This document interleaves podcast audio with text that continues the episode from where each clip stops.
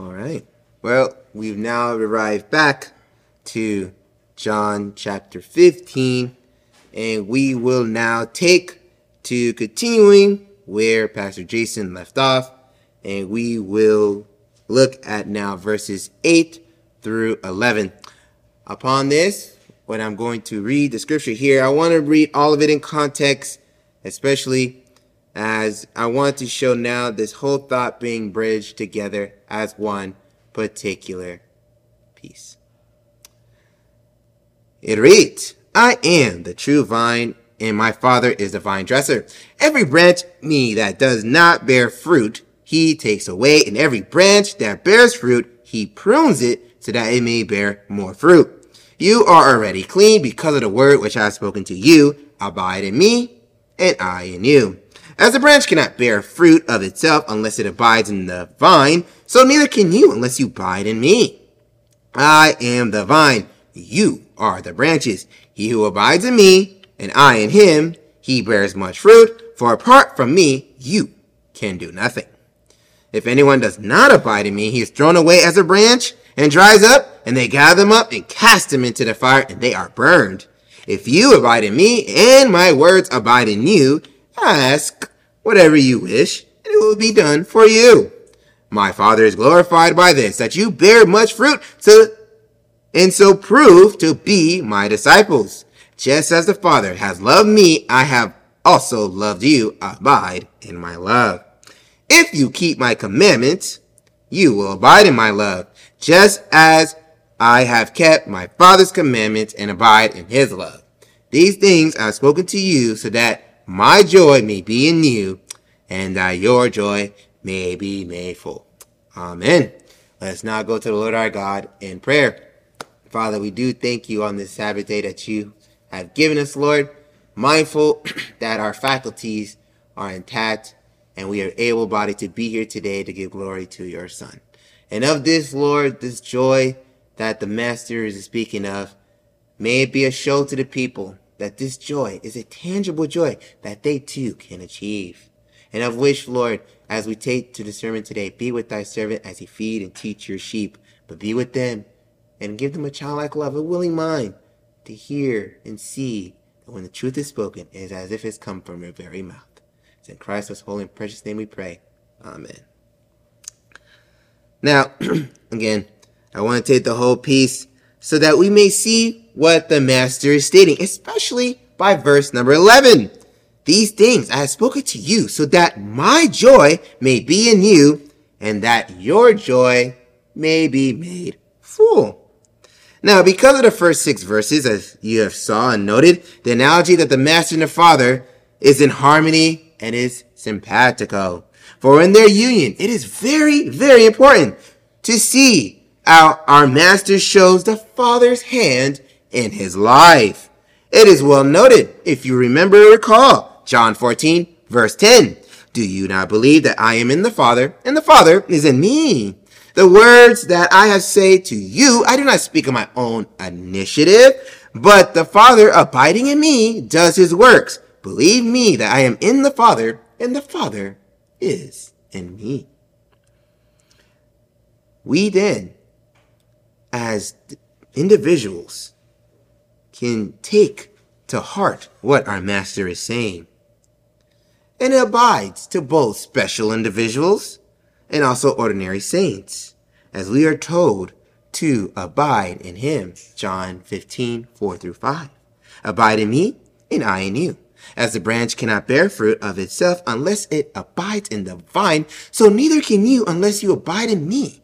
I am the vine, you are the branches. He who abides in me, and I in him, he bears much fruit, for apart from me, you can do nothing.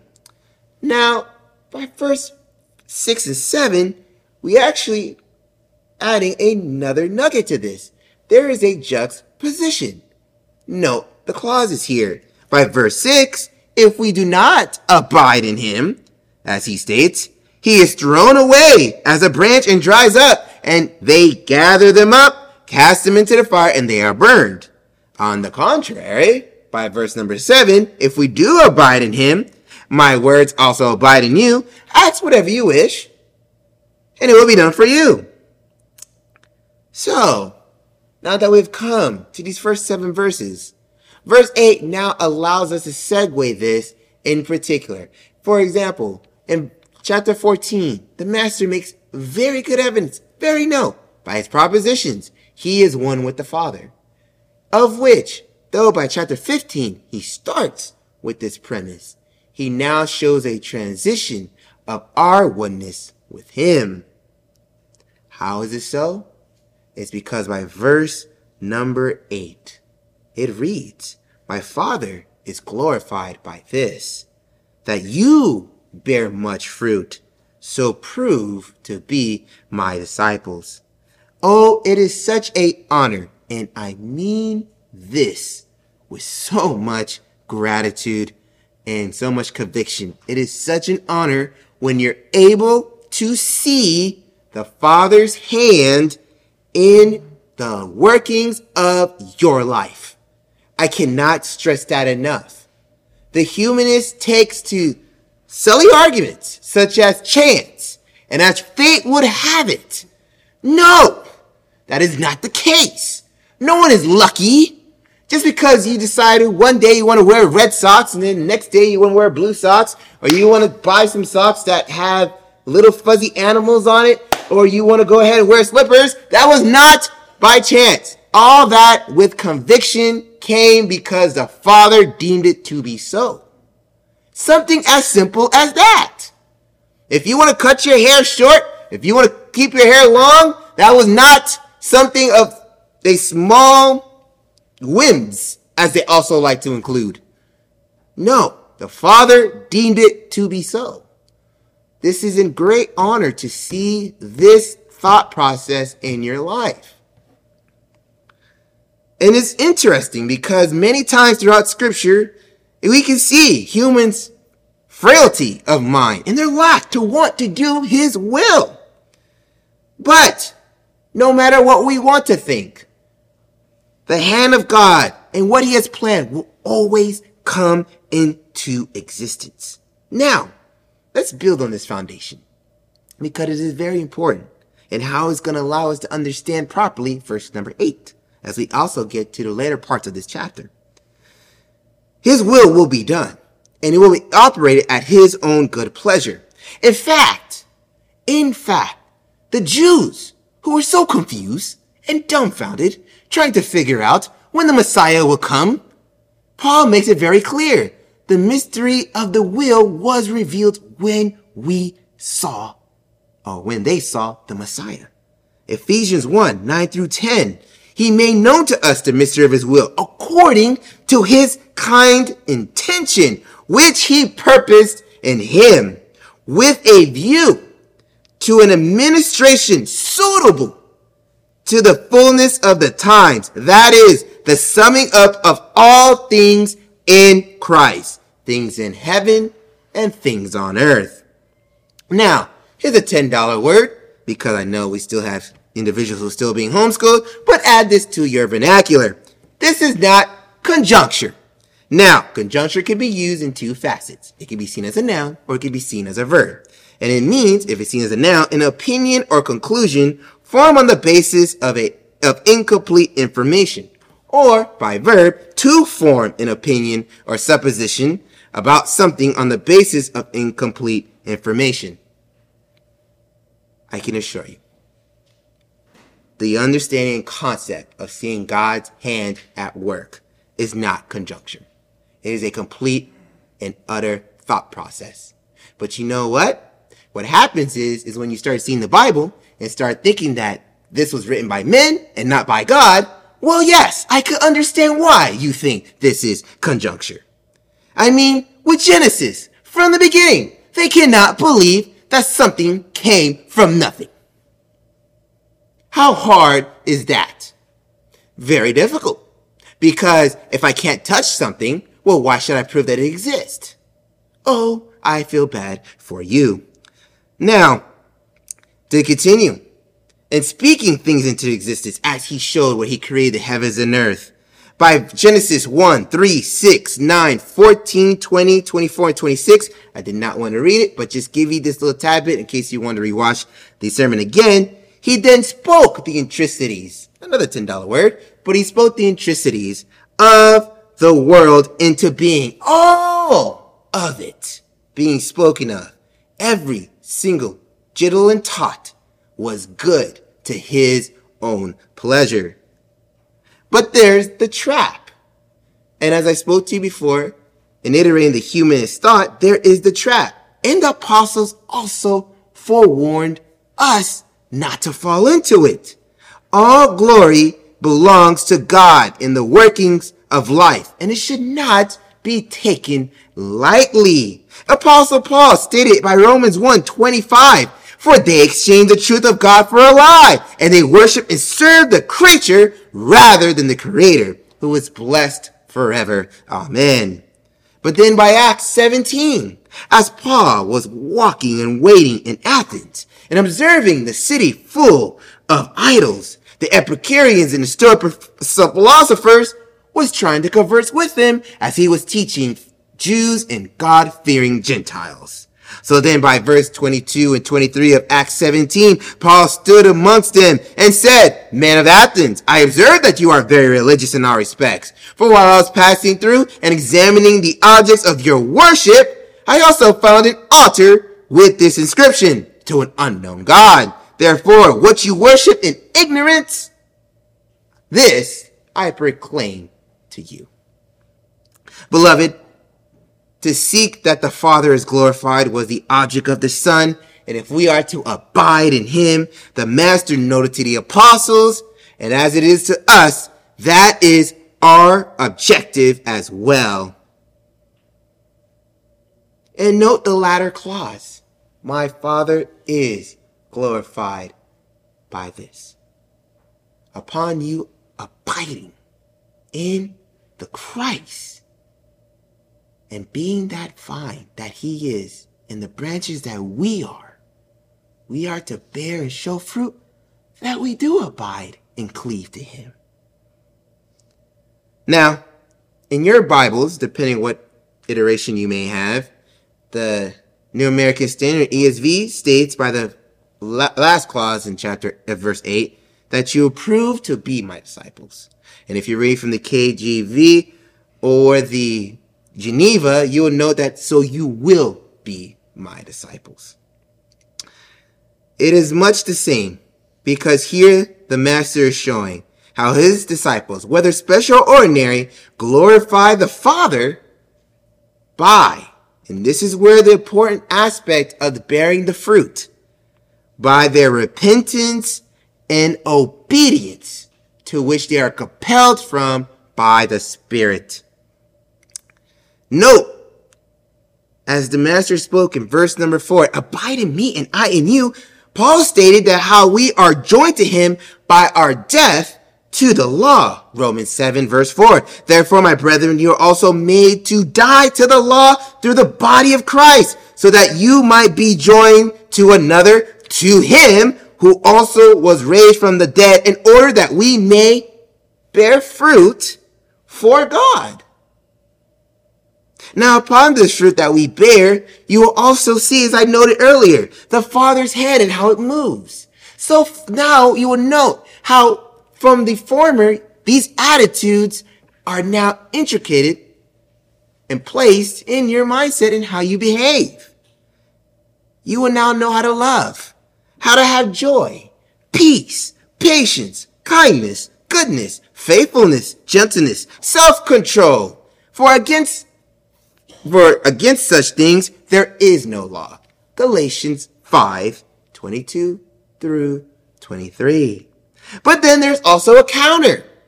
There is a counter to this. You see, there are those who want to be moved by their own wants, whether it is sexual immorality, impurity, sensuality, adultery, sorcery, enmity, strife, or jealousy, fits of rage, rivalries, dissensions, divisions, enviness. You know, these individuals who do the counter, they have a hard time to see what the master states as either being his disciples or showing proof to yourself that you even are one.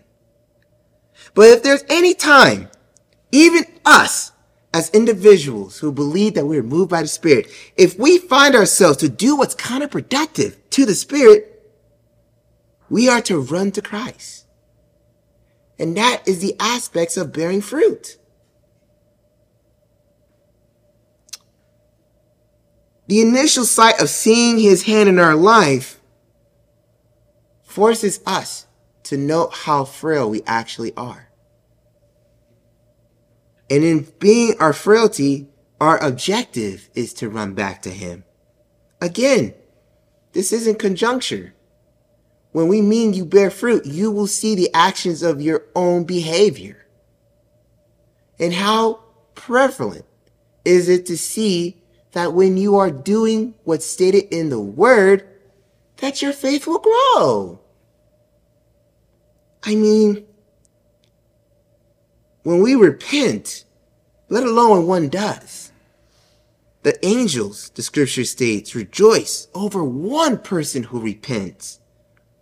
The master stated by Luke 15, 7 through 10, I say to you that likewise there will be more joy in heaven over one sinner who repents than over 99 just people who needs no repentance. And he continues on with a parable. Or what woman having 10 silver coins, if she loses one coin, does not light a lamp, sweep the house, search carefully until she finds it. And when she found it, she calls her friends and neighbors and together say, rejoice with me, for I have found the peace which I have lost. The master concludes, likewise, I say to you, there is joy in the presence of the angels of God over one sinner who repents. Now, some people in their prayers to God disregard repentance because they presume and not purport, so there's a difference between the two, that is just the act of entering the kingdom. But our confession states that's actually the contrary, for it said there's additional works. That's understood with repentance.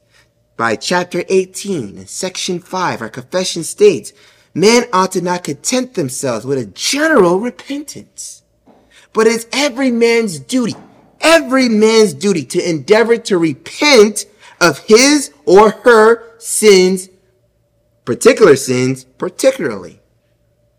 By Psalms 19:13 it states, "Also keep back your servant for presumptuous sins. Let them not rule over me, that I will be shameless and I shall be acquitted of great transgression." And now the harmony to the new. 1 Timothy 1:15. This is a faithful and worthy of all acceptance, a saying that goes that Jesus came into the world to save sinners. All this culminating by verses 9 and 10 in that we are being his disciples, proving in some iterations to be his disciples. The love he has for us is emanated because he's showing the example of the love the Father has for him. Now, your Bibles may be bracketing verses 1 through 8 and verses 9 through 10 some of your Bibles might be bracketing verses 1 through 11, and some may have 11 through 17 as a separate bracket. But for this particular sermon, I'm transitioning to verse 9 and 10 as one particular bracket with verses 11 being the culmination. And when Pastor Jason returns, he may even show how verse 11 can be a bridge between 1 through 10 and also 12 through 17. But as we now segue to verses, as we segue to verses 9 through 10, we see that by abiding in the Master's love, again, I state, we will receive and recuperate on the Father's love that he has for the Son. For our Master denoted in chapter 14 again, here now, by verse number seven. If you had known me, you would have known my father also. From now on, you know him and have seen him. By here, by verses 9 and 10 in chapter 15, the example of the love the Father has towards the Son, as the Son is now emanating towards the disciples, is not without two caveats. For one, he notes by the latter clause in verse number 9, abide in my love. And then by verse number 10, if you keep my commandments, you will abide in my love, just as I have kept my Father's commandments and abide in his love. The son obedience to the father's command is absolutely perfect. He was the only one who was, is, and forevermore was able to keep the commandments even to the point of death. Philippians 2 verse 8, being found in appearance as a man, he humbled himself by becoming obedient to the point of death, even on a cross. Yet he conveyed that the master, the Father's love extended towards by obedience. And the obedience conveyed here is by the commandments. So then by good and necessary deduction, those commandments are in unison and harmony. Now what commandments could he be speaking of? We understand very well the Mosaic law. We understand the facets of it, whether it's civil, moral, or ceremonial. But those laws had special dispensations, which means it had a certain time or period it was supposed to be enacted. But those laws were not nullified. They came from the word of God. They came from his mouth. So how is it so that such commandments he's asking us to keep? This is why the master showed in keeping his father's commands. He did it so that we will understand what obedience truly is. Because we are not perfect. Not one aspect of our lives do we not think or want to change. The master, in and of himself, saw that. In fact, it was determined before the foundation of the world to fill in the gaps that are left in our own lives. And so, when it comes to the law of God, though there are special dispensations, the general equity of what that law meant, it still applies today. And it is expected of us that we are still bound to it. Now, you might be wondering, why this aspect of bringing up obedience and general equity of the law. Why am I bringing this aspect with verses 9 through 10? I mean, I've noted and I've seen that many commentaries will look at these verses and they want to trek to some sort of abstract understanding of the law of God, but they refuse to place the weight on what the Messiah is talking about. By verse number 8, he tells you the Father is glorified when you bear fruit. Do they know what it means to bear fruit? Maybe it's because they went to the back of their home and found out that the apple tree that was there for the past 10 years started to bear fruit.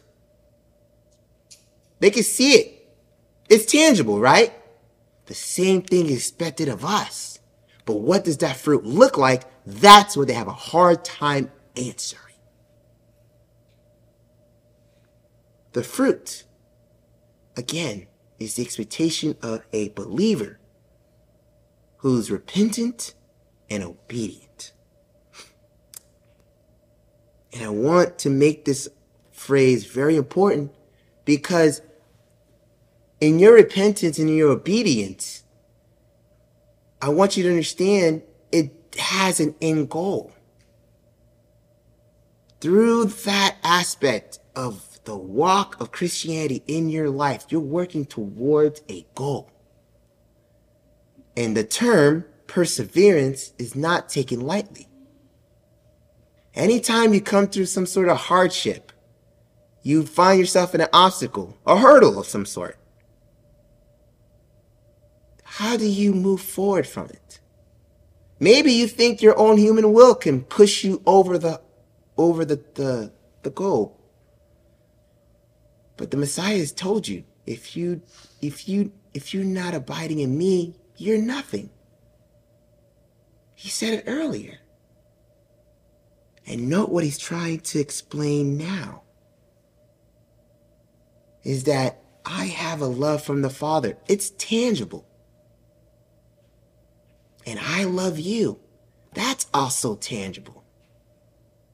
So when you go through in moments of life, you should be able to tangibly see and understand that it is, yes, the Master's love is on my life. And if it is, it is by his hand can I persevere through anything that happens. The Master tells us plainly, abide in my love. And how to abide in my love is keeping my commandments. We have failed to do so. So does this mean we can't take in the love of God? Well, the higher critical scholar, a skeptic, or the antinomian Christian would say, huh, we have a schism. But I can tell you, there is no schism. For by paying attention to what I've explained, you can note here as I was putting it, and the master even said it eloquently.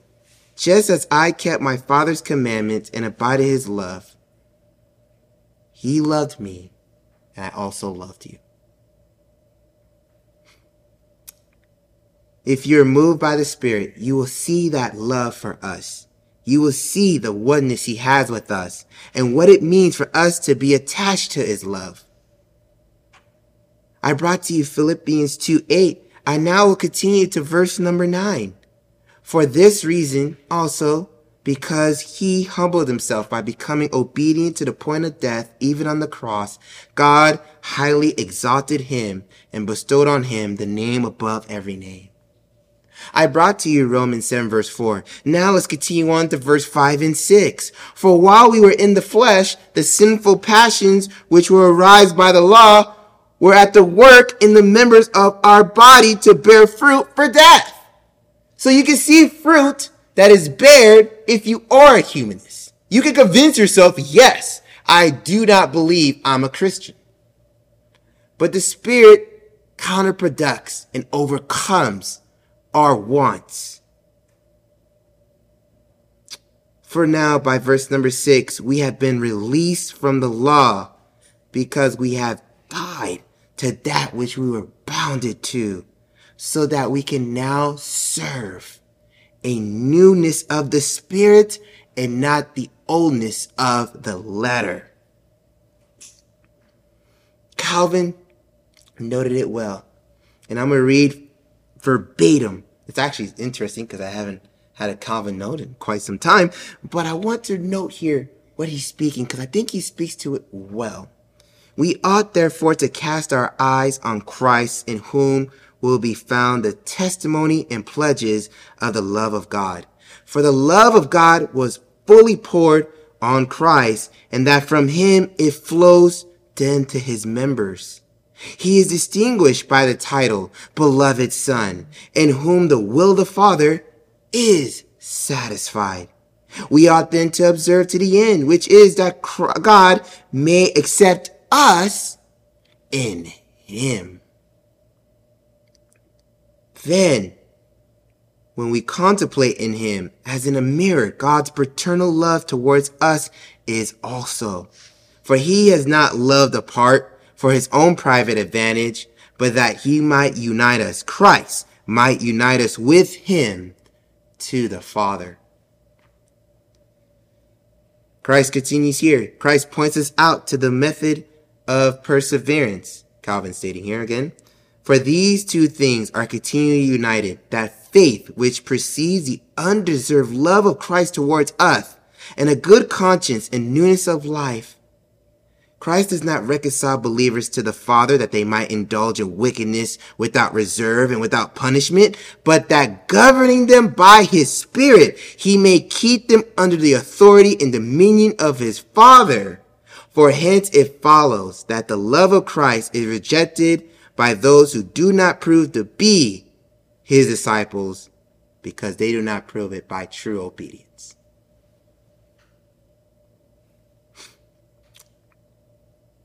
If anyone objects and do not see the workings that it is necessary and how to bear the fruit and what that fruit is tangible to the workings of their life, they think that the security depends on their own salvation.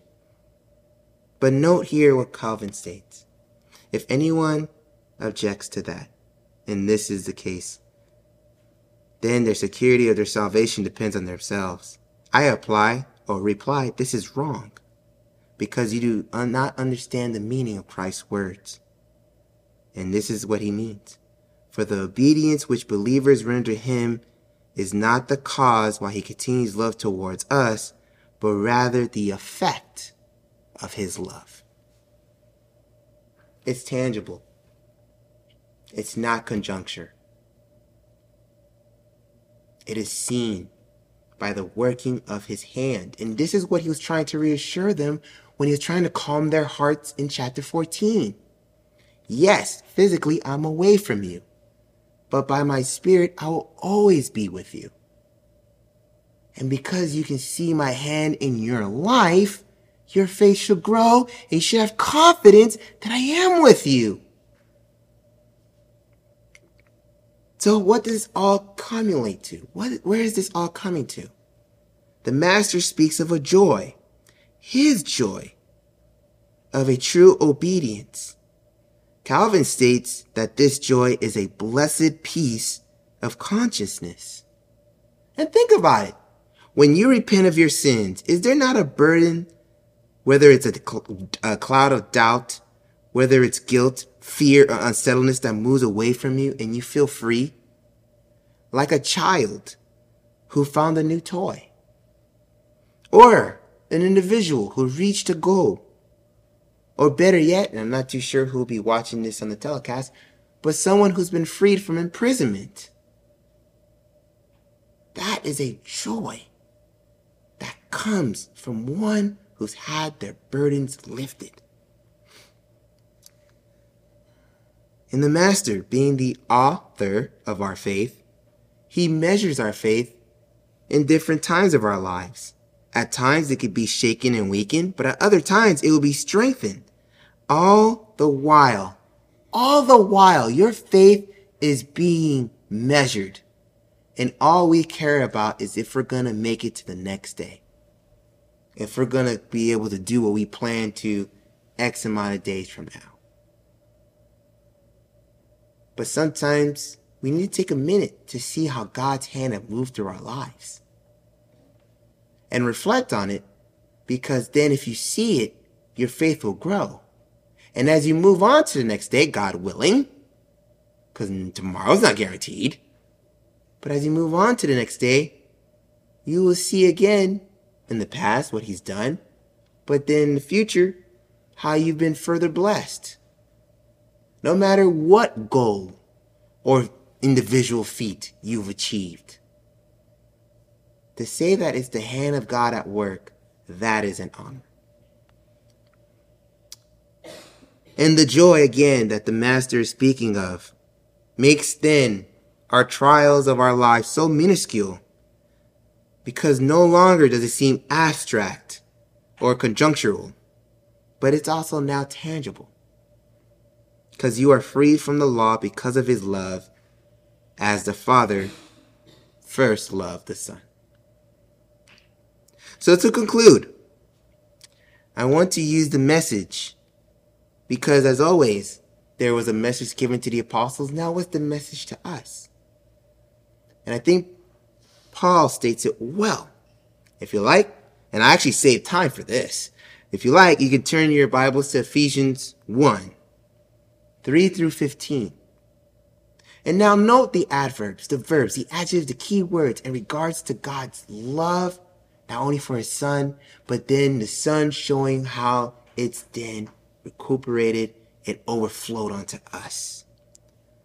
It reads, Blessed be the God and Father of our Lord Jesus Christ, who has blessed us, who has blessed us with every spiritual blessings in the heavenly places in Christ. just as he chose us in him before the foundation of the world, that we would be holy and blameless before him in love. He predestined us to adoptions as sons through Jesus Christ to himself. According to the kind intention of his will, to the praise of the glory of his grace, which he freely bestowed on us in the beloved. In him, in Christ, we have redemption through his blood, the forgiveness of our trespasses. According to the riches of his grace, which he lavished on us. In all wisdom and insight, that's love there. In all wisdom and all insight, he made known to us the mystery of his will according to his kind intention, which he purposed in him with a view to an administration suitable to the fullness of times. That is the summing of all things in Christ, things in heaven, things on the earth. In him, in Christ, we also have obtained an inheritance, having been predestined according to his purpose, who works all things after the counsel of his will to the end that we who were first to hope in Christ would be to the praise of his glory. Paul concludes then, in him you also, after listening to the message of truth, the gospel of your salvation, having also believed, you were sealed in Christ with the Holy Spirit of promise, who was given as a pledge of our inheritance with a view to the redemption of God's own possession to the praise of his glory. I don't want to interject on that. Because after everything I took you through with verses 8 through 11, the culmination is stated right there. If you don't believe me, Read again yourself. And note the intricacies that was stated in that Paulinian theology. He showed how Christ is one with the Father and how then the Son is one with us. And by the pledge that is the Holy Spirit, we are attached as branches to the vine. All this is tangible. I'm not saying you're going to feel the spirit when it's coming, but you'll know a difference in your life by a change of attitude, by a change of what you want to do in life, how you see life, how you speak, how you move about, who you hang out with, what you do, how you spend your money here, how you spend your time. All of it is tangible. For a lot of people, they can't see it. And that's the sad part.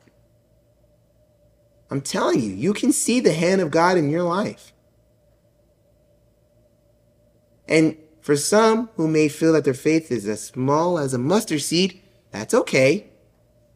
Because the Messiah speaks of it well. There are those who do believe, and there's those who don't. And the honor that comes with believing is not of your own self It's as Paul was showing here. You were given the Holy Spirit and was made a pledge to move your attitude and mindset just by an inch to see his hand in your life. So, how is it that now, taking into account, we're going to go back into the world and move would you consider when the next day will come, thankful that God woke you up that morning? A small victory, but a victory nonetheless, because some people do not wake up. Times like these, moments like this, allows us to think about everything we've been afforded. For some of us, we may have more resources than others, but you don't realize in the small resources that you have, just the fact that you're able to walk, speak, have your sensory organs intact. There's other individuals who do not have this liberty and or caveat. And we take it for granted. I know I have. I'm no better. But why can I say these things? Because it makes me run back and realize and be thankful for what I've been given. What little I have, especially learning how to be an employer, I do what I can. This is the next aspect of my life with God. But then how about you? When you go to work, do you want to pillage your employer because you have a gripe against him? Or do you want to do well so that he says, Thank you, my good and faithful servant? And he gives you more because he entrusted you. You never know. God hand is at work. He moves the kings as he wishes. And it's very hard for us to see that. Very hard. But I understand. All those trials and tribulations were for our own good if we believed. It's very hard to say this. This is a very rough teaching because a lot of times it's very hard to look at the mirror. But I understand. I empathize with you. I'm human as well.